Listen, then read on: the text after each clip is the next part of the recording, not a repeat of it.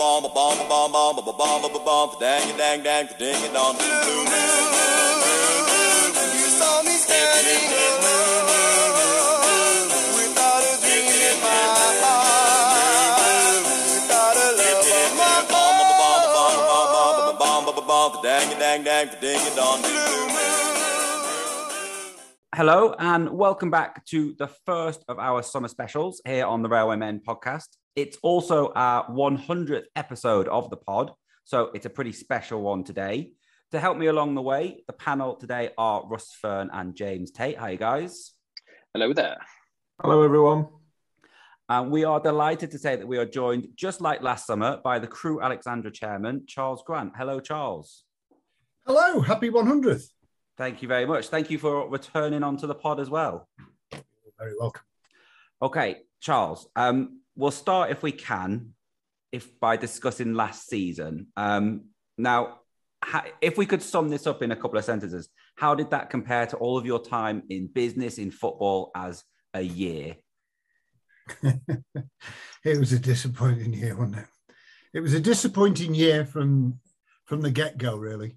Um, from the the square back pass, the one all draw. Um, it was it was it was a disappointing year. Can't, you can't compare it to business in the sense that um, you know there are so many things individually you can do about it. So for me, you know, um, you know, as a board, we're here to help you know the football management and the and the players and the staff and you, you feel a bit helpless from time to time but um, the disappointment that we felt at the end of the season built um, almost from you know from the get-go and uh, i think that's if you like the most disappointing thing really that we never really got going we didn't look like we got going and um, every time we thought we might have got going we hadn't so very disappointing. And you know, I've seen uh, quite a lot of promotions, and I've seen a hell of a lot of um, relegations. And but the last one's always the worst, isn't it?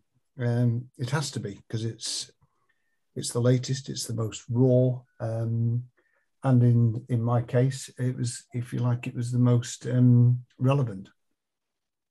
Could you pinpoint a time where it either started to go wrong or you realized that actually we're in serious trouble here? Was there one moment where you felt that? No, I don't think there was one moment. I mean, we, I, I can't remember how much we've discussed previously, but you know, we knew. Um, they had a lot of bad luck really with that. We would have probably sold a combination of Perry or um, Owen or Charlie, Pixie, the year before um, in the summer. I mean, those lads have been with us a long time. You know, they deserve their chance at higher league. Um, but because of COVID, there was almost no activity in the market. Um, and that suited us. I mean, I, you know, I prefer not to lose players if we can. Um, but of course, last year was almost a normal year in, in a footballing sense. And we lost, well, we lost six really, if you include, you know, um, those who just left. Um, with Omar and Ryan going, and the the four guys that had gone, um, Perry, Charlie, Owen, and uh, Pixie. So we knew in advance of all that that it was going to be really tough for a side that had done okay in League One and was doing okay in League One um, to replace them in the summer. Um, but we underestimated how tough that was going to be, and we didn't get the recruitment process right. Um, that's patently obvious, and you, you know, I've I've spoken on record before about you know what we may have got right and what we may have got wrong. We've certainly got more wrong than right. Um, but it's not a science, you know, and you learn as you go along. It was a very different window to mo- certainly different to this window, which we'll talk about later. And so it we started uneasily. We had a couple of players that turned us down after they'd started training um, in McDonald and um, Tommy Hoban. Uh, yeah.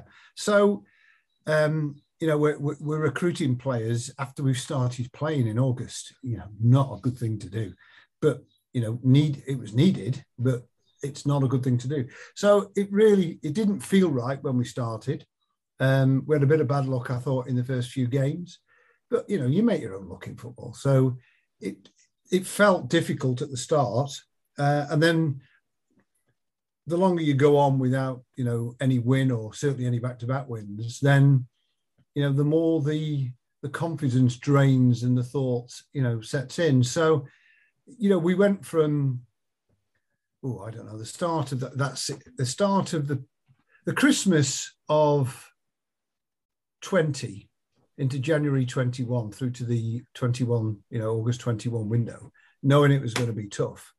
Um, and as the 21 22 season kicked off and moved through, uh, demonstrably it was tough. And so none of it was a surprise because, you know, if you don't play well, then you, you know you don't get promoted and you probably get relegated. So, but disappointing.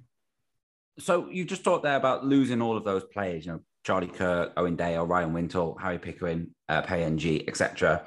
Um, hopefully that was a, a, unique situation with the pandemic where we won't be uh, experience anything like that again. But how do we, you know, if we're going to carry on with the uh, the academy model, how do we sort of stop that from happening again, where we have this crop coming through and then we lose them all at the same time? Is there a way to stop that, or is that just the nature of how it works? No, I, th- I think we were unlucky. As I said, I think Perry would have gone in the previous summer.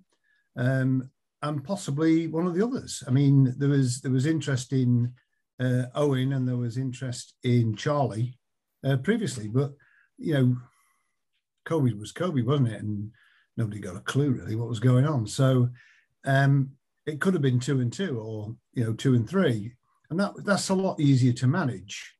You know, an awful lot easier to manage. So it's certainly not our intent. I mean, if you look at the 18s that have come through this year, you know, we've got a, a super crop of kids, you know, in the um, uh, Zach Williams, Connor O'Riordan, Connor Salisbury year, um, Joel Tabiner, all, all those lads. We've got eight of them. It's unlikely that all of those eight are going to develop in the same way at the same time, same pace, uh, and all be sold at the same time if they are sold, or leave at the same time, should I say.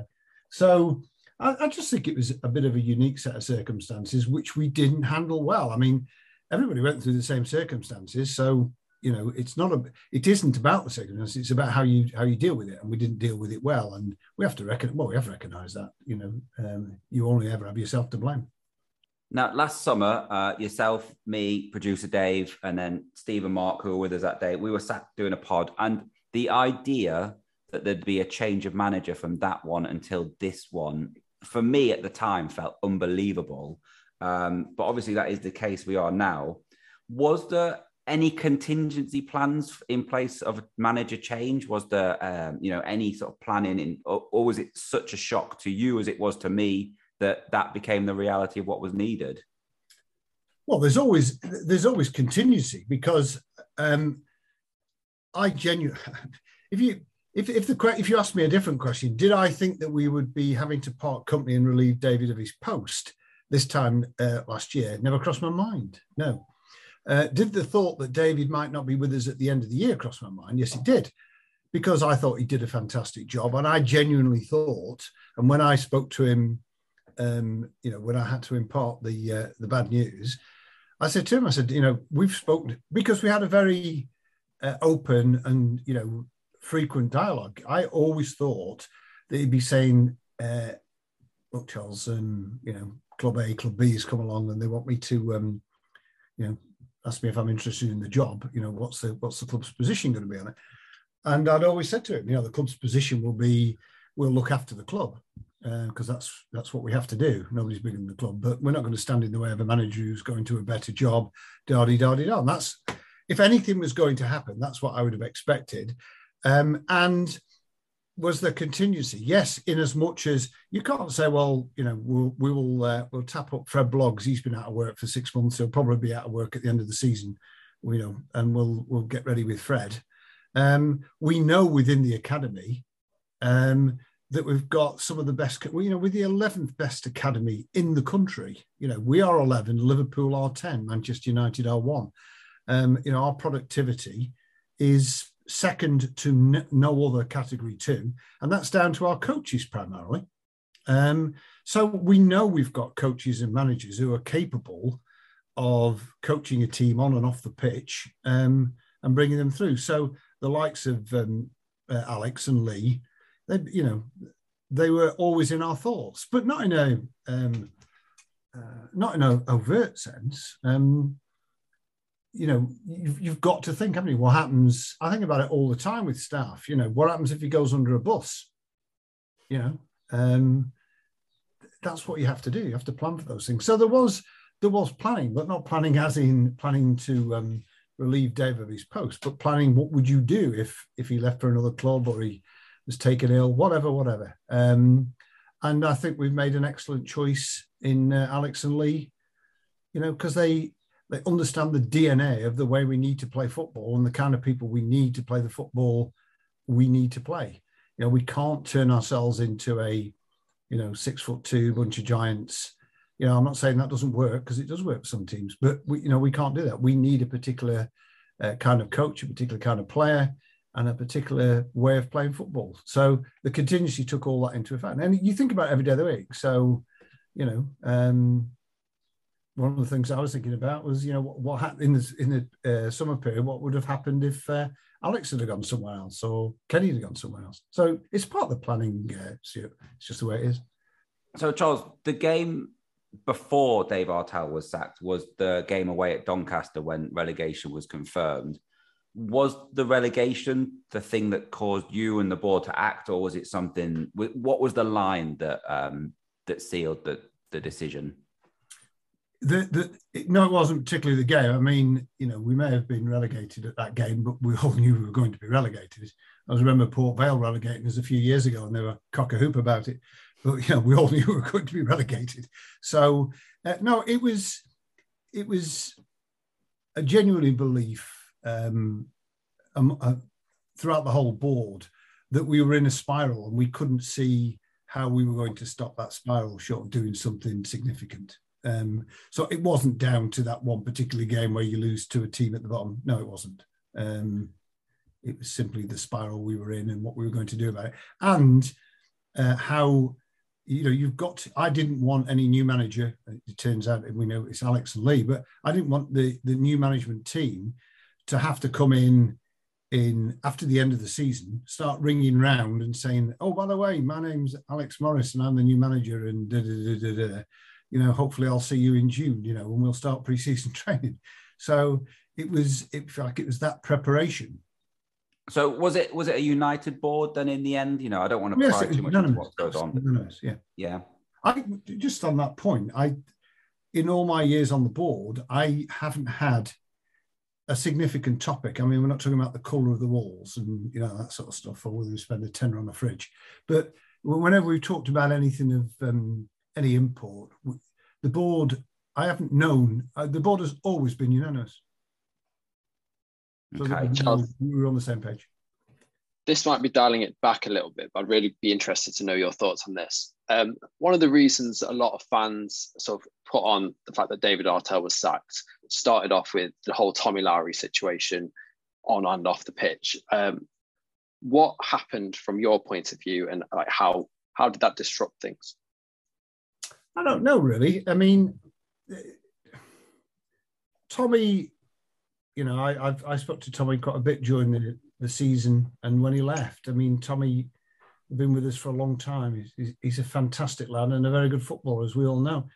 He his agent was his agent had said, look, um, you know, we're prepared not to play football. We don't want a new contract. Um, and I've got him a you know I've got him a better team at the end of this year. And you think, oh, you know, in August, really, you know, kid wants to play football. Um, I wasn't intimately involved in it. Um, the way in which you manage you manage all sorts of players in all sorts of different ways. You know, you, there's no one way. And I'm not a football manager. I don't pretend to be one. I don't want to be one. But all players are managed in different ways, depending on you know whether they're quiet, whether they're shouty, whether they're cocky, you know, uh, whether they're introverted. And, um, you know, Tommy was left out of the team and uh, it patently wasn't going to make any difference. So he came back into the team. Um, and frankly, it, did make a difference, but it didn't, it didn't make that much of a difference either. You know, I mean, uh, but it, it, it didn't help to that start that we've already talked about. Um, you know, the, the first couple of months where, you know, we'd lost the pros, we brought late players in who didn't really fit And of course, we were missing Tommy as well. So Tommy's not the reason that we were relegated, but he is, you know, he's part of the reason. Um, because it's it's an 11 man game, isn't it? You know. So Charles, you've already mentioned, I think, why you uh, thought Alex Morris was the right man for the job. You know, you've seen his ability as a coach in the youth teams, working with the, the youth players, etc. Um, were there many other people that came forward with, that you were aware of? What, what, was the the process to hire the new manager?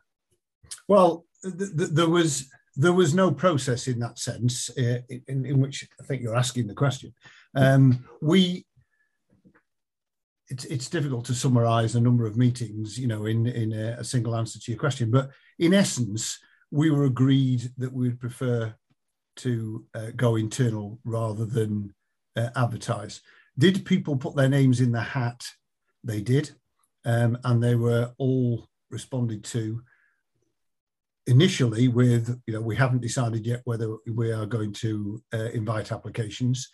Uh, and then when we got to a point where we thought we knew what we were doing, um, the few that came in, we said, we you know, we don't think we're going for, um, to invite applications. And of course, eventually we announced uh, Alex and Lee, so people stopped um, stopped applying. And I would say in total, we probably had 15 to 20, something like that, people who were um, interested, some of whom would make your eyebrows rise, and some of some people who were genuinely um, almost starting out in the game. I don't mean that quite literally, but people would never know. I didn't know they were um, right the way through to um, ex Premier League. Charles, was that a unanimous decision to look just internally, or was there yeah. some conflict? Yeah, no, no. I mean, you know, we, we, it wasn't just a question of sort of meeting up one afternoon and saying, "Oh, we're unanimous." I mean, we talked about it, and you know, if you do um, we didn't do a SWOT analysis per se, but we did a pros and cons, and we talked about. I mean, the advantages of having uh, somebody who understands the workings of the club, all the players that we've already got in the club, um, and what the club expects are huge. The disadvantage are, of course, that they've never managed before for a start, um, and you know their um, their reputation in the transfer market, you know, won't be as strong. You know, if we'd employed um, Steve Evans, uh, for example, which is a name I've used on a number of occasions, then Steve Evans could have gone out into the marketplace and said, Hi, I'm Steve Evans. You know me, come and play for me. And those type of players who would play for Steve Evans would have come. Um, whereas Alex and Lee start from scratch. So, you know, th- there was a hell of a lot of pros, an awful lot more pros than there were cons. Um, and we were unanimous that we, you know, we didn't make a decision not to go out and then who should we appoint. We did the two things at the same time because they are ostensibly the same thing. Did Alex have to go through an interview process? Alex um, didn't go through an interview process, no. But did Alex meet the board before he was um, uh, appointed? Yes, he did. You can't interview. I mean, there's rules on this. You know, if you're going to interview, then you have to interview. Um, and the EFL and the FA have got have got rules. Did he meet and did he spend time talking to the board? Yes, he did. Can I just get Charles you on record now? I think I speak for every Crewe fan when I say you're never going to employ Steve Evans as manager of Crewe Alex. That- I knew there was a reason I used Steve Evans' name. yeah. Listen, you know, I, I know Stephen. Uh, he's just not our kind of manager, is he? You know, he's, he's not uh, my kind of manager. So, uh, um, but he does. You know, uh, he's done he's done a very good job at a number of clubs. But you know, we are an academy club and it makes you different. Um, and I think you started at the start by saying, as long as we're going to be an academy club. I mean, if we're not an academy club, it is a it is a massive change to the operation of the way in which the football club runs. It's, it's just completely different. You know, you you get rid of 20 or 30 staff um, and then you have to bring in another five or 10 completely different staff. You know, it's, you know, running a, a solely professional outfit all the time without an academy or without academy at the heart is a completely different operation. I mean, it bears no resemblance. So, um, yeah. I'm going to ask you just one more question about the sacking because obviously it is an important thing, but we don't want to dwell on it. Um, was the or were the fans uh, brought into this in any uh, way? Sort of like um, crowd numbers dropping. There was an online petition, growing resentment in stands with the results. You know, it's not easy sitting watching defeat after defeat you know, I don't need to tell you that. Um, but was uh, was that brought into consideration? You know, like numbers, season tickets, fans staying away. Um, not not numbers and season tickets. No, I mean, um, uh, were the fan was the fans' view taken into account? Yes, it was. But I can tell you that. Well, the only thing I can tell you is that I've had more communication that says, "Why did we sack Dave Artell?" Um, than those who said um, we should. You know, the, the people who wanted him out were in the minority that contacted me. I mean, it was a very difficult decision to let Dave go. I mean, really tough. I mean, I'd worked with him closely for a long time. So the fans' view and why they thought he should stay or the, the reasons they thought he should go were taken into account. But, you know, they are they are one part of the the overall thing. You know, at the end of the day, why do you make that substitution, take that nine off and put a number 36 on who goes up front and scores the goal. I, you know, it, it, it comes down to judgment at the end of the day. But the fans' view, you know, we listen to the fans all the time, read what the fans say. I mean, that's you know, that's who we are, isn't it? You know, we, we discovered that during COVID. You know, the football club is about the fans. There's those who are vocal, there are those who are not so vocal, um, and there are those who are just completely silent and totally supportive. I mean, everybody's got a view, and that view was taken into account, but so was the view of the eight directors on the board as well. Is there any sort of feeling of regret about the amount of support that Dave had during his time as manager? I just like as a fan from outside, just looking in, looking at Dave in interviews, looks stressed, looks like he's got too much on, and clearly with them gone on to bring in the head of recruitment to support. Was there any regret about the level of support Dave had during his time? Um, yes and no. I mean, I always wanted Dave to have more support, um, but it's all right having people, but you've got to be able to use them. Um, and of course, one of the things that tends to happen is if things are going wrong, um, very often you think, well, there's only one person that can sort that out, and that's me. Um, so we did make changes. We made changes a couple of months, six weeks, you know, beforehand. Um, you know, to try and help.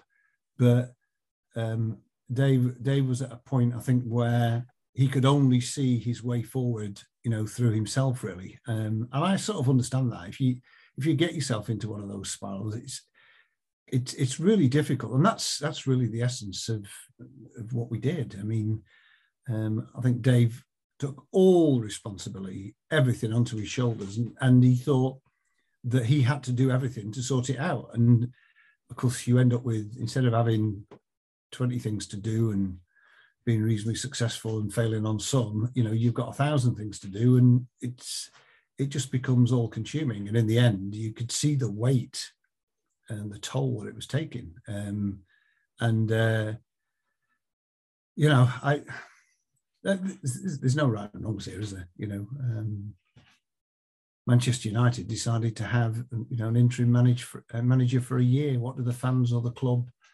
um, commercial department think about that? And you know, there's no rights and wrongs. It's I, I I didn't believe at the beginning of the year that we'd be parting company with Dave. I thought Dave might be parting company with us. Um, that's not why it turned out. It wasn't done lightly, um, and everybody's view was taken into account. Really. Yeah, I think you're you're right. Like um, what you say about you could see it. You know, Dave he seems to have physically aged five, ten years in this one year. Um, and when we we you know, I had the the pleasure of speaking to him for a couple of hours when he came on our pod and interviews before after games, and nobody can argue that he didn't love and care about Crewe Alexandra. You know, he he completely brought into what we are as a, a club. And I think something you were getting to there is what started out as a strength, his work ethic and his commitment to the club and commitment to doing well, almost became a weakness in the end in the fact that he was trying to take on too much himself, maybe. How are we going to stop Alex Morris from going down the same path? Well, I, I made the mistake of, of saying this um, a few weeks ago, but I shall say it again because I believe it to be true. I mean, I genuinely believe that we will learn the lessons because it's, you know, we, we could see it happening we gave it the benefit of the doubt. Um, you know, people think that close season's quiet at football clubs. Close season is absolutely manic, right? We are running around like scolded you know, cats. Um, and Alex and his team, which is um, Lee Bell, Kenny, Fred, um, Josh, and uh, Glenn, John Dillon, you know, they, they, are at it and they are working. You can see them working as a team, um, which we hadn't got at the end. Now we, we have had it over the years, but you know, it's when it starts to break and crumble, it you know it goes like you just described, Stuart. So, um, and of course they will learn from the mistakes of all the the missed opportunities uh, of the last sort of 12 months or 18 months um, as well. So, you know, you have to believe that that will that will help us on our way um, in terms of not making the same mistakes again. You've just mentioned the name Josh. Uh, now, that's a new name probably for Crewe fans. Can you um, just briefly tell us who that is and what his job is? Because I believe it's quite a new role within the club, isn't it? It is. I mean, it is a new role in the sense we've got a new, you know, an individual now doing it exclusively. Uh, John Dillon was doing it partially. I mean, you cannot get out and, and watch a thousand footballers play football. Um, it's all right watching videos as well, but of course, most videos of footballers are good ones. Nobody sends a video out of you know a central defender, you know, scoring three on goals and the ball going under his foot ten times. Um, all the videos you get to see are good videos, so it demonstrates what a player can do. Then, of course, you've got knowledge. You know, you play against a lot of these uh, players, so you know what they are, who they are, what they can do. Um, but data plays a huge part in football. Brentford, um, Southampton, Brighton, they run their football clubs on data. It's you know it is a it is a computer data based operation. Um, now we can't afford to do that, um, but we certainly uh, started three or four years ago to bring data into play. Josh Kennard has been brought in to take that to another level full time so that he's the man that can graph the players, um, show you the graphs against the, the videos to show you how weak they are with their left, strong in the air, strong in defense, etc., etc., etc. To and he will if you like, he'll play the the statistic, not the, the data side and the data analysis side of recruitment, um, whilst Glyn will be, yeah, I saw that player when I was at so and so, or I know Fred Bloggs, he worked, you know, he uh, he worked and played through at uh, Tranmere or wherever, and so we can combine the two things together. Um, Josh on the data and uh, and Glyn on the personnel, should we say? Talking about supporting staff, uh, have you ever considered a director of football?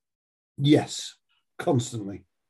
Um, we talk about it all the time, and we talked about it at some length um, uh, with David during his um, his tenure with us, and certainly uh, after we parted with David, um, as to whether we would do that. Given that we've got, you know, I always talk about it as being nine to twenty nine, but we've got an end-to-end operation with the academy. They, you know, the, the, the Kiddywinks come in at nine, and uh, a lot of them stay and play right the way through to 23, 24, and some even longer than that. Um, the academy model really doesn't suit itself to, um, if you like, a, an exclusive director away from the first team. It just does not. It's it's it's a different model. Secondly, it also I'm a believer, and the board's a believer, that somebody is in charge of the football team. Now, you know, you can have a, chairman and they're in charge of the football club, you know, whether the doors open on time, whether we make enough money, all that kind of thing. But at the end of the day, the, the key thing about Alexandra, it needs to play football. And there can, there can only be really one person. You look at the most successful teams, they don't have directors of football, they have a manager. You know, Pep Guardiola went in as a coach, he's a manager. Alex Ferguson was a manager uh, Jurgen Klopp is a manager, and there are. Um, well, I did see the numbers, and I, I wouldn't want to misquote, but there, there's quite a few more managers than there are, if you like, technical directors or coaching directors or director of coaching or whatever. You know, we have some of that functionality uh, under Alex, but Alex is in charge. You know, you can't have two people. It it splits the responsibilities. There's excuses that you can have. You know, a man's in charge. He takes the credit, um, and he makes the difficult decisions. So with that being said, who do Glyn and Josh and the other coaches and support staff, who do they answer to? Is it Alex or is it you and the board? It's to Alex. Um, do we speak? I mean, um, Carl Hancock's down there quite a bit now at uh, Reese now that he's moved up north, and um, but they report to Alex. Alex is now Alex run, runs it on the way in which I would like, you know, we like to see it run, which is a collegiate basis. They, you know, they talk about every player we're looking at time and time again amongst themselves. You know, if there's seven people don't like him and Alex likes him, Alex won't take him. Um, but they report to Alex. Alex is in charge. He is the manager. So is that the same as last year then? I remember we had a conversation about transfers and you said, you know, if Dave Artell finds the player and he wants the player, the player's available, wants to come, then we'll sign it. Is that the same now? If Alex Morris and his team identify a player, yes. the board will back that? Yes. The, the control that the board has is what I would call life control. Uh, are you sure you really want to do that? You know, um, so, so, for example, um, you know, we want to bring a kid from Argentina. Really? You know, does he speak English? No, he doesn't. I mean, all that kind of stuff goes as input, but it, it wouldn't override the decision. The, the board's control over the manager is effectively finance. It's not exclusively finance, but you know, to all intents and purposes, you know, the manager is running his part of Crewe Alexandra, i.e., the football team, um, to a budget, uh, a budget which is, is considerably helped by the fact that he's got academy players at, uh, you know, that we know inside and out, and we don't have to pay massive, silly wages to. Um, but he doesn't have as high a budget as perhaps some of the other teams in the division. Okay. Can I talk briefly, Charles, about agents? Um, now, when I started I think, Crewe, I think that's an oxymoron, Stuart. I don't think you can talk briefly about agents. well, when I started supporting Crewe, Dario was in charge, and you know Dario had a very um, well-known opinion about agents. Uh, he he would wouldn't deal with them, and it felt from an outsider looking in, Dave Artell was trying to carry on with that sort of similar attitude. How are we as a club? How you know how is Alex Morris? How are you as the board um, in dealing with agents? Because unfortunately, I think there's no way around them now. You know, I, I would love to have the Dario Gradi stance of a player signs a contract and honors that contract, they shake hands and that's it. But I don't think that's how football works anymore. We could do another podcast on this. I mean, it, happy to, Charles. Happy to, anytime. It, it, well, we could, and I mean, agents. They there's some very good agents. There's some people who they're very intelligent. Um, they understand um, the challenge, they understand the opportunity. Um, but at the end of the day, they want paying, and we've only got so much money. Uh, and if we're paying an agent, then we're paying the player less by definition, because we can't magic that 5, 10, 15, whatever percentage it is. We can't magic it from nowhere. So we're very open with agents in that we we say, look, all our players have agents now. I think um, a, a couple have actually loose, let their agents go and they're looking after themselves again now. But uh, it's probably a one a, a one off. It's it's it's likely that agents will continue to be a significant part of the game. And we say to agents, look, you know, uh, we understand that you want to look after the kid, um, the player, whatever. But you know, we've known him for 10, 12 years, and you've known him for 10, 12 months. Um, we're going to work with this player, we're going to do this, that, and the other. And just like the player, your reward as an agent comes in heaven. You know, when they go to Blackburn Rovers, you know, when they go to um, uh, Blackpool or Cardiff or whatever, that's when you'll get your money because it. You look at the numbers at Crewe. You, you, know how can you, you can't make money here? It's impossible. You know if you're taking a percentage of players and the players themselves, you know, aren't paid, um, and the players know this. I mean, you know, they're not the best paid players in the league. So you know what they get at Crewe is the opportunity and the visibility uh, and that's the same for the agent. And we try and have that very honest exchange with agents. And in a lot of cases it works extremely well. In some cases it doesn't. Uh, in some cases the agents uh, don't really care frankly. I mean it's a transaction of which they want a cut um, crudely. Uh, but there are a number of very good agents and we just try we do work with them Whereas in Dario's day, he wouldn't let them across the doorstep. you, you come no further. But of course, that doesn't work now because you can't, you know, you talk to a player and say, well, I, you know, this is all very complicated. You know, I, I don't really talk about it. Talk to my agent. So you have to talk to them. Uh, then the next question is how much you're going to pay them. And as I've explained, we try and we try and tell them the truth and work with them. Um, FIFA's changing the rules on agents as well. I mean, it used to be that you needed to be bonded to be an agent, so there wasn't as many around. But of course, that meant that it was the, the people who had lots of money and could afford a, a very expensive bond with the agents. And then they deregulated it, and uh, you know, I could become an agent tomorrow morning, you know, um, and so could you. Some of our players have had more than one agent. They don't understand that the rules, the FA rules and the EFL rules say, well, FIFA rules say that you can only have one agent unless you're in separate countries.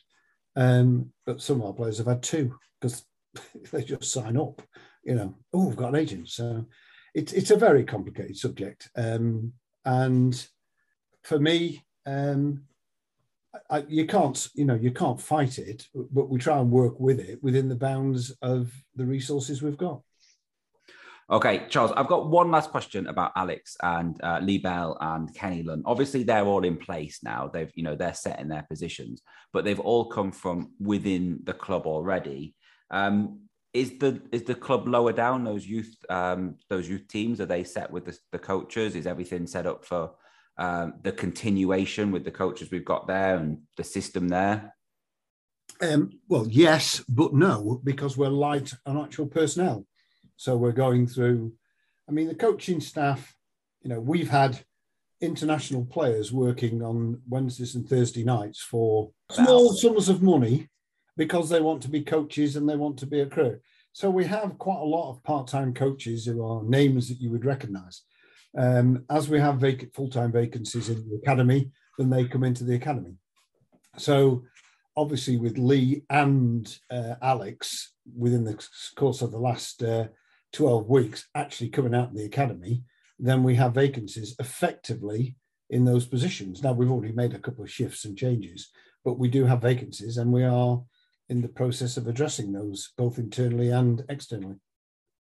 Do you find that Crewe as a club, as a, as a name, is quite good at recruiting these coaches, you know, because of this, you know, we are renowned for the style of football that we play, whether rightly or wrongly at times. And you see, I think the obvious one is Neil Critchley. You know, he's gone off and made a name of himself and he's flying now at Blackpool, you know, mid table with Blackpool. Well, the obvious one is Steve Holland, of course. Um, yeah, of course. So, so, the more recent obvious one is Neil Critchley. Yeah. Yes, yeah. And there's just been a meeting of all academy managers, all 92 of them, um, a two day session. And the two star presenters were Steve Holland and uh, Critchley. a good part of their presentations was Crewe. So yes, we always have a lot of interest, but equally, um, we're very interested in in in ex players who didn't make it or those who've come back even. Um, mainly because they understand it's so difficult. I mean, to explain, you know, what makes the culture of don't worry, play football, pass the ball, you know, um, and you know, that, has been dialed into our DNA, and it all used to exist very simply uh, in the sense of in one man's head, and it was Dario. Uh, as the years have gone on, and the you know the, the safeguardings come in, and coaching rules and regulations have come in, player cares come in, um, different financial, I mean, the, the money's changed significantly. Then you can't do that with one man, and you know the one man coaching and shouting at his coaches and saying, "Do that, do this," and then on a Saturday afternoon, he manages the first team and he brings on a 17 year old, um, gives him 20 minutes, takes him off. And as he goes off, he says, You're going to play in the 18s now for four weeks. You know, that's the way it used to be. Now we've, we've got uh, processes and uh, conversations, protocols that allow us to do that. You know, the, the 18 year olds who are still academy players don't go in the first team without uh, Dave Artell or in, now in the case of Alex Morris going through without talking to the academy coaches. The academy coaches understand the way in which all these kids have been brought up to play, and the first team is playing in that manner. Do people then want to have those jobs? Yes, they do. Those jobs are coveted. Um, and you know, Alex Morris has vacated the under 23 position, and I personally have had um, texts and WhatsApps from uh, well-known footballing names who would like to be our under 23 coach. Um, so you know we'll go through that process over the course of the next few weeks. Now the academy is still operating because it's effectively a school, um, so it'll continue to work until school holidays, should we say? Um, and that work's going on as we speak. I, I, think I'm probably pushing my luck if I was to ask you for any names for these people that. Are... Well, that'd be unfair on the people, wouldn't it? Um, yeah. You know, but uh, got to ask though, Charles. Yeah. No, no, no, no. I know. I have no problem with asking at all. But, and but they do understand the way we work. You know, because um, you know the the pre-academy manager is Ross Woodcock, um, and uh, that was an investment we made last year into. You can't you can't do anything official with kids under the age of nine, it's not allowed. But every organisation looks after six, sevens, and eights. So, you know, kids will go to Liverpool tonight and they go to Crewe tomorrow night, Manchester United on Saturday night, you know, and there's no problem with that because nobody, now that academy, that pre academy manager is a lad called Ross Woodcock, who's was dead unfortunate. He looked like he was going to be a first teamer. He was an academy boy. He had three cruciate problems or two cruciate problems. And um, he left us because he wanted to, he believed he could make it. We, we weren't able to extend his contract a number of years ago. He went away, uh, realized eventually, unfortunately, that he wasn't going to make it as a footballer, uh, did a few things, and now he's come back and he interviewed and won the position of pre academy manager. And, you know, part of his pre academy um, presentation included how you get looked after at six, sevens, and eights, and he had some videos of himself at six, seven, and eight. So, you know, that that continuity is what gives us something of an edge against, if you like, the, the likes of Wrexham, who are likely to come into the league with a budget ten times what our budget is. You, one of the things you just mentioned there as well about Crewe is, and I think this is, or he is one of the uh, the standout uh, players. Definitely one of the the shining points of the season is Zach Williams. He's just announced, or the club have just announced that he's staying for another couple of seasons at least. Um, He did leave, didn't he, as a youth player? He went to Everton and then he, he felt that he was getting lost in the system and he came back. Yeah. Um, I think that sort of emphasizes the point you're making that, you know, Crewe will look after you. If you buy into the system here, then they will look after you. That's right. And and we're fair with, you know, if the kids, you know, are struggling and are not likely to make it, you know, we've always tried to, I mean, you have to nowadays, you know, there are rules and regulations, but you know, we're, we're honest with the players. Um, and, you know, Zach thought he was a good player. Well, he was right there. He is a good player. Um, so he went off, you know, to Everton. And of course, you know, it's a different setup. It's, you know, there is a lot of, a lot of boys at these big clubs. And, uh, you know, you can get lost if you're not careful.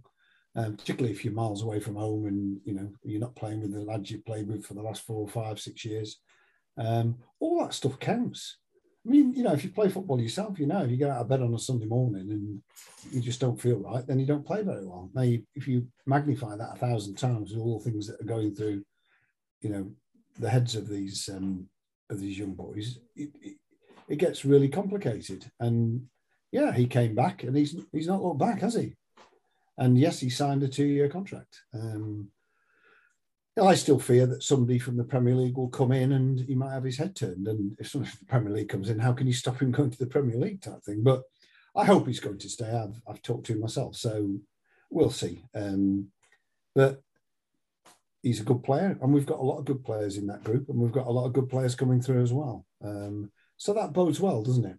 Um, he loves it at Crewe, um, and his dad's a super bloke, and um, I think we all hope really that he, you know, he has a couple of fantastic seasons and goes on to be, you know, a really good player at a really high level. Yeah, absolutely. Um, you just mentioned that if a Premier League uh, team comes in for him or any of the others, one thing I think that started to come into Crewe recently, or or at least that fans are more aware of, is release clauses. Is that a bane of your life now that the, the players are asking for release clauses and their release clause figure doesn't match up with what you would like the release clause to be? Or is it like agents? Is it just something that we have to deal with as a club? It is. It's exactly that. Um, you know, I mean, Pixie, p- p- people say, well, we sold Pixie too, you know, too cheap. And I agree, we did. But we wouldn't have had him for the three previous years if we hadn't had a release clause. He'd have come before that. So, you know, do you agree a release clause, which is at the time considered to be there's something in it for the football club and there's something in it for the the player and the agent, or do you say, well, we're not putting a release clause in, you can go now at 21 rather than 23? So, um, ironically, we have less release clauses at the minute than we've had for a long while. So, I I think one of the things um, that Dave Artell mentioned when he came on our pod was when Pixie signed his release clause for what he was at the time, which was a mid-table League Two player, the release clause was quite competitive. Yeah. But then when we sold him as a mid-table League One left back, it was a little bit too cheap. You know, I think we didn't get as much money as we should have done or could have done for him. Is there, and I don't know, is there a way where we can work into contracts that this is your release clause if we're in League Two, this is our your release clause if you're in League One? Is that a thing that is possible? For the purposes of this conversation, Stuart, anything is possible in a contract. The fact is, you need two parties to agree to it. And if you turn it into um, you know, a scientific equation or an algorithm that looks like DNA, then you're probably not going to get it signed up. Um, but yes, that, that kind of approach is discussed. You know, if we're in this league, then this much. And we've had that in uh, previous contracts as well. Um, would we have got to be quite a decent League One side if Pixie hadn't signed that contract you know 18 months previous? That's a good question isn't it? You know did he help us become that you know that mid that mid-table team therefore his value goes up? You know at the end of the day you know this is a game um it's a game that we you know we all love we all play and we all watch. And you know it's back to what we are talking about at the start. You have to make some judgments as to you know how it's going to work. Um and uh sometimes it gets extremely complicated and sometimes it's very straightforward very straightforward. So um, we try and stick with straightforward if we can. And, and, that's why telling you telling everybody telling the players telling the agents and being straight up and honest you know you may lose out occasionally but generally it works in your favor i think so charles we've done a very uncrew like thing we've signed two players before the end of may um, just interested to know if that's sort of your prerogative or Alex Morris's prerogative, or is that something that we tried to do last year, or is it something new for this year? No, I think we've. I mean, bear in mind we don't normally sign a lot of players. Last year was the exception that we talked about, and why we talked why we needed eight or nine players. Um, we tried to do. Um, we tried to do it early last year, and our we got messed about by our number one targets because we may not be the number one destination for the individual. So they, they sort of say, well, you know, give me a couple of weeks thing. I'm, you know, I'm just off to Marbella for a couple of weeks or whatever, you know, uh, give me a ring when you come back. And we, we hung on and hung on.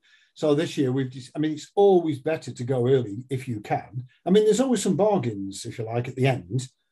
Um, but at the end, last year, we ended up by having to take bargains that didn't turn out to be bargains at all. It's much better if you can do your business early and when they come back on the 20, well, they're back now, but when they come back formally on the 22nd for full, you know, flat out pre-season training, um, you can address your new squad in its entirety. Not, hi guys, there's another five to come in in August, you know, because that's very disruptive. So it's, it's, um, it's, it's, is it my prerogative or Alex's? It's, it's, it's neither really. I mean, it's just, it's, it's best to do it that way everybody tries. We're not in a position to twist arms to the same degree that uh, Liverpool or Chelsea might do. Um, and you just have to accept that. And sometimes when you you know you're being messed about by a player for weeks and weeks, you have to say, do you know what, he's not quite as good, but we can get him now. We can get him in the team. We can get him in the squad. He's definitely coming. He's not going to let us down on August the thirty first. Um, so that's what we've got to go with. You know, you have to be pragmatic. Was that the thinking back in January as well with one eye on potential relegation. Again, quite rare for us to make permanent signings in January. Very much so. Uh, whether it was relegation or not, it was about the future. It wasn't particularly about relegation. It was about knowing Tommy wasn't going to sign in the summer, um, knowing it was unlikely that we would keep um, Chris, knowing that uh, Mika was very honest, a bit like Ryan Wintle was. Look, you know, I don't think I'm going to stay. Uh, I certainly don't think I'll stay if we're in League Two. But even in League One, you know, I'm being approached already. He was, and you can approach a player in the last six months of his contract. So he was very honest, uh, super guy Mika. Um, so you, you know you start that work early, um, and that's what we did. Um, and I think you know with um, Uwakwe and uh, and Sambu and uh, Ajay, you know we've got three good players, and you know they've had first team, first division, League One football, um, and they know exactly who uh, Alex Morris is because he was the he was also the first team coach as well as being the under 23 manager. Yeah, it, get your business done as early as you can, really, I think is uh, most managers, you know, directors would tell you the same. Um, it's just not always easy. And particularly if you're hell bent on a particular player and that player is uh, much admired and keeping his options open. I mean, for me, it's about, you know, it's more about desire and character than it is about the actual player. But I don't pick them and I don't play any part in that process. Rightly so. I just say things like, you know, would he be okay if he moves up from Plymouth? You know, do you think he'd be all right leaving his, you know, wife and three children behind? They're the questions I will ask if, if they've asked the player that and they're happy about that. But I don't get involved in the, um, you know, the fact that he's really good on his left but he hasn't got a right foot at all, you know, and that kind of stuff. Um, they've done all that work through uh, Josh and Glenn and uh, John Dillon, and uh, the earlier they can move for their number one or number two or number three, because we've probably had 20 players in all the positions we've been looking. Um, we get them done. Is Kelvin Mellor's return the easiest signing that you've ever seen? Yeah. yeah. Kelvin, I was, I was, I didn't, you know, I mean, again, I never wanted Kelvin Mellor to leave when he left. I thought if he'd stayed a bit longer, you know, Crewe would have made quite a bit of money. Nantwich Town would have made quite a bit of money out of it as well. Um, and he would have gone to a high level. But we let him go when we let him go, you know. Um, and Kelvin is a Crewe player, you know, man of the match at Wembley and all that sort of stuff. He's 30, whatever he is, two. Um, you know, we ain't going to have to coach him in the way we play football, you know, through the thirds, through the triangles, all that sort of stuff. And more importantly, I talked to him when he after he'd signed, he was modelling the new kit, and uh, he's absolutely over the moon to be back. Now, if um, if he stays fit and, and all that kind of stuff, he'll be good for the young the players. He's been there, you know, he's been up the leagues a bit, played in the championship, all that kind of stuff. And he just, I mean, at the end of the day, I mean, what a lot of people don't realise, he hasn't actually signed yet in the sense that he has signed the contract, but it can't come into effect till July the 1st because contracts all run till June the 30th. So, um, but yes, he signed, and uh, his old club have said they're not going to sign him, and he's happy. You know, they're happy for him to go, and he came. It took no time. He's known to everybody concerned. He know he knows what he's getting himself into. He knows what he can add. I was over the moon. You know, is he going to be an absolute game changer for us? Well, in part, I think he might be. Yeah. Um, but what a great lad, you know. A lot taller than I thought he was as well. Charles, I'm going to move on now, if I can, to some off-field issues. You know, the, the way the club is run.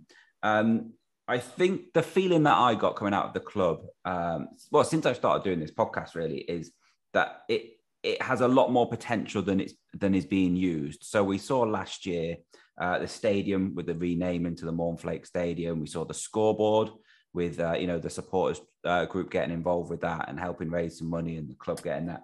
Um, and then we also saw some things like ex players coming back to uh, the Legends Lounge and um, you know before game, during games, etc.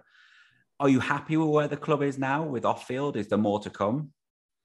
Uh, am I happy? Yes, I am. Is there more to come? I sincerely hope so. Yeah. Um, you know, we we've had at least ten years of underinvestment, um, and at the end of the day, first of all, football authorities are trying very hard to stop you just um, supporting a dead duck, a financial dead duck, because that's what happened to Bury, that's what happened to Derby. Um, so you've got to, you've got, there are rules that you, you know, the the the financial fair play, salary cap management protocols. I mean, the complexity of this stuff is mind numbing. Um, so you have to make ends meet effectively. Uh, you know, you've got to tie up what comes in with what you pay out. Um, so it's it's our objective to try and increase the revenue that comes into the football club. Um, and the only thing, well, the major thing by a mile that we spend our money on um, is players.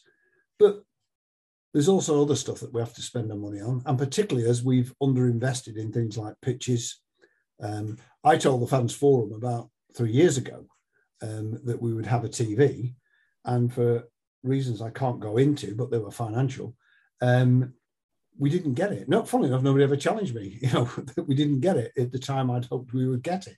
Um, but we've now got a fantastic commercial mindset with James Beckett, and he's supported by um, Stuart Whitby and Tony Davison, and also Mark Bevan um, from the RSS. And that that working group in commercial has has done fantastic. You know, and it's it's easy to sort of cock a snoop at. You know, we've got hospitality that people pay a lot of money for. Well, that's for the toffs and all the rest of it. Um, but you know, it, it goes around the ground. We've made investments into the Railway Men's Club, into the Legends Lounge. You know, what was the old Gold Club, um, Club Alexandra. Um, we've spent more on pitches in these last two years than we have, to my knowledge, in the last twelve. Because, you know, if you think that it's important to buy or retain an academy player, because that's what counts, the next most important thing is to make sure he ain't playing on a, you know, a council tip um, and that they play on grass.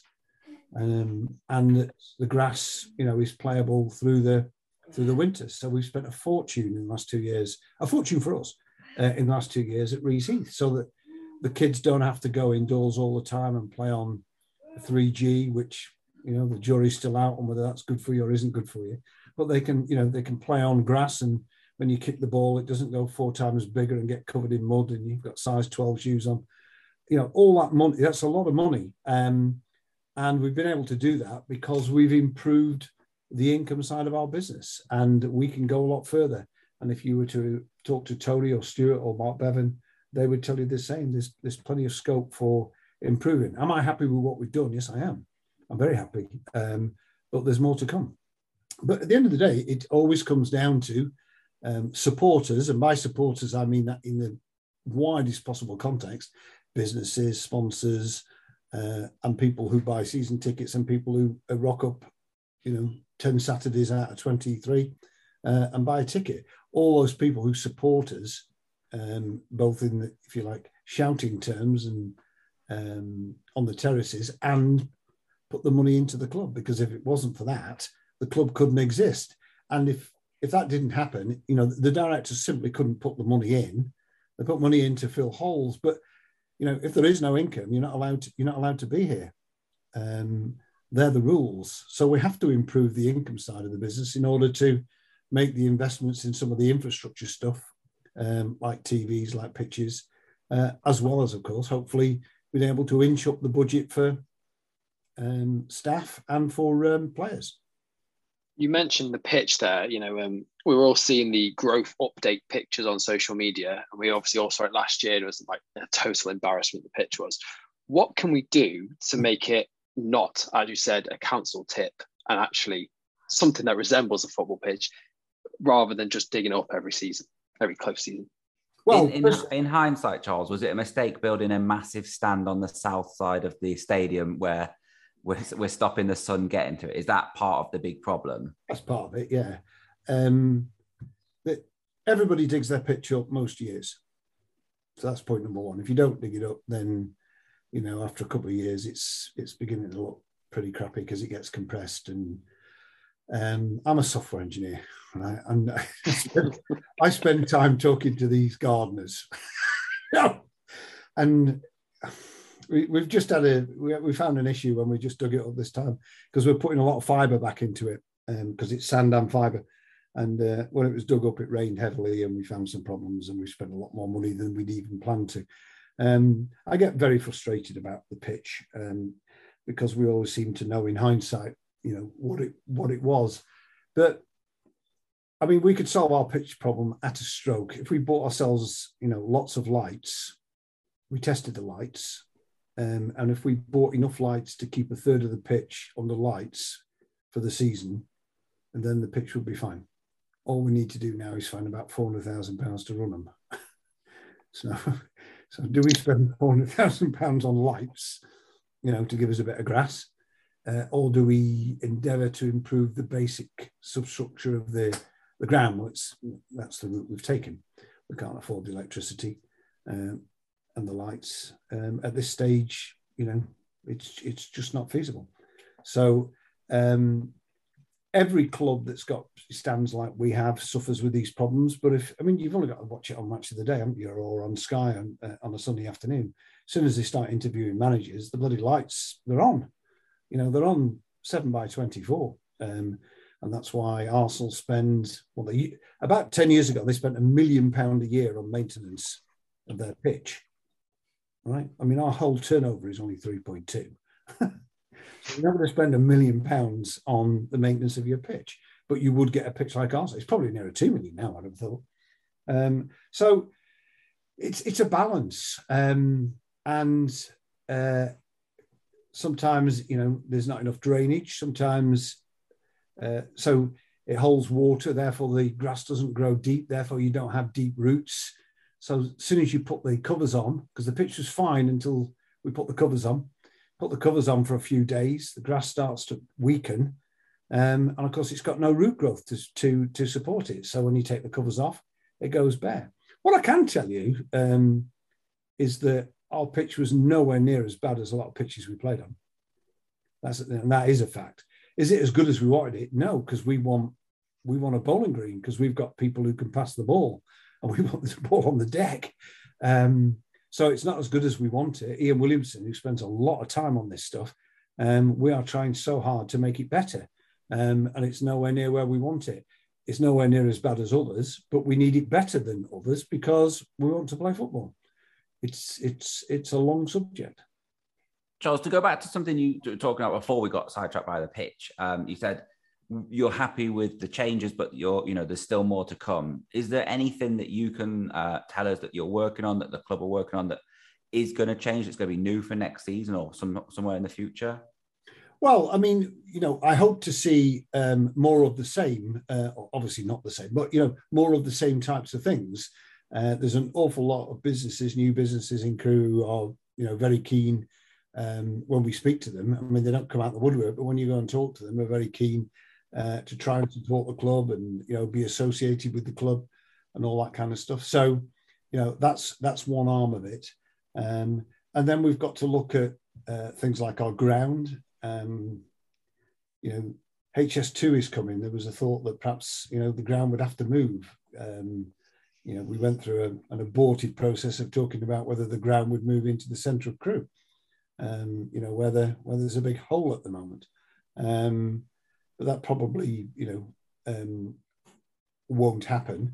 Um, but we can do things with the ground that we've got now um, as HS2 comes along because this is not for now it's or tomorrow it's for next year and the year after so HS2 will bring some changes um, you know the, the uh, there's things I would like to do with the stadium if the stadium isn't moving, and it certainly isn't going down the A500 or anything like that. I mean, if the stadium is staying where it is, it, it would only move if it if it was good for the community, i.e., for the council and the people of Crewe. But if it's staying as it, where it is now, which I think it it probably will, then we're you know we'll look into how we can improve the stadium with better facilities um, for um, for fans and for off-field activities. So, but all these things take time. Um, and of course, you've got to get the initial money in order to go down that path.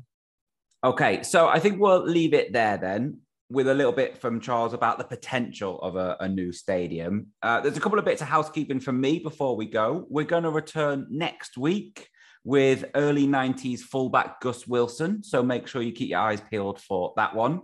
Also, we're pretty much in June now. So that means we're about a month away from our website being launched. We've been busy compiling articles welcoming new members onto the team. It's definitely not too late to contribute. If you want to get involved, just send us a message on any of our social medias and we'll um, try and get you uh, involved in any way you want to. But for today, Charles, we are uh, incredibly happy and thankful that you agreed to come back on. Um, not the easiest one, I imagine, this year after the season we've just had. But yes, thank you for your your honesty and your time. It's great to be here. uh, yeah, we really do appreciate it. Russ, James, thank you. Thank you very much. Thank you. Thank you as ever for listening. Until next time, goodbye.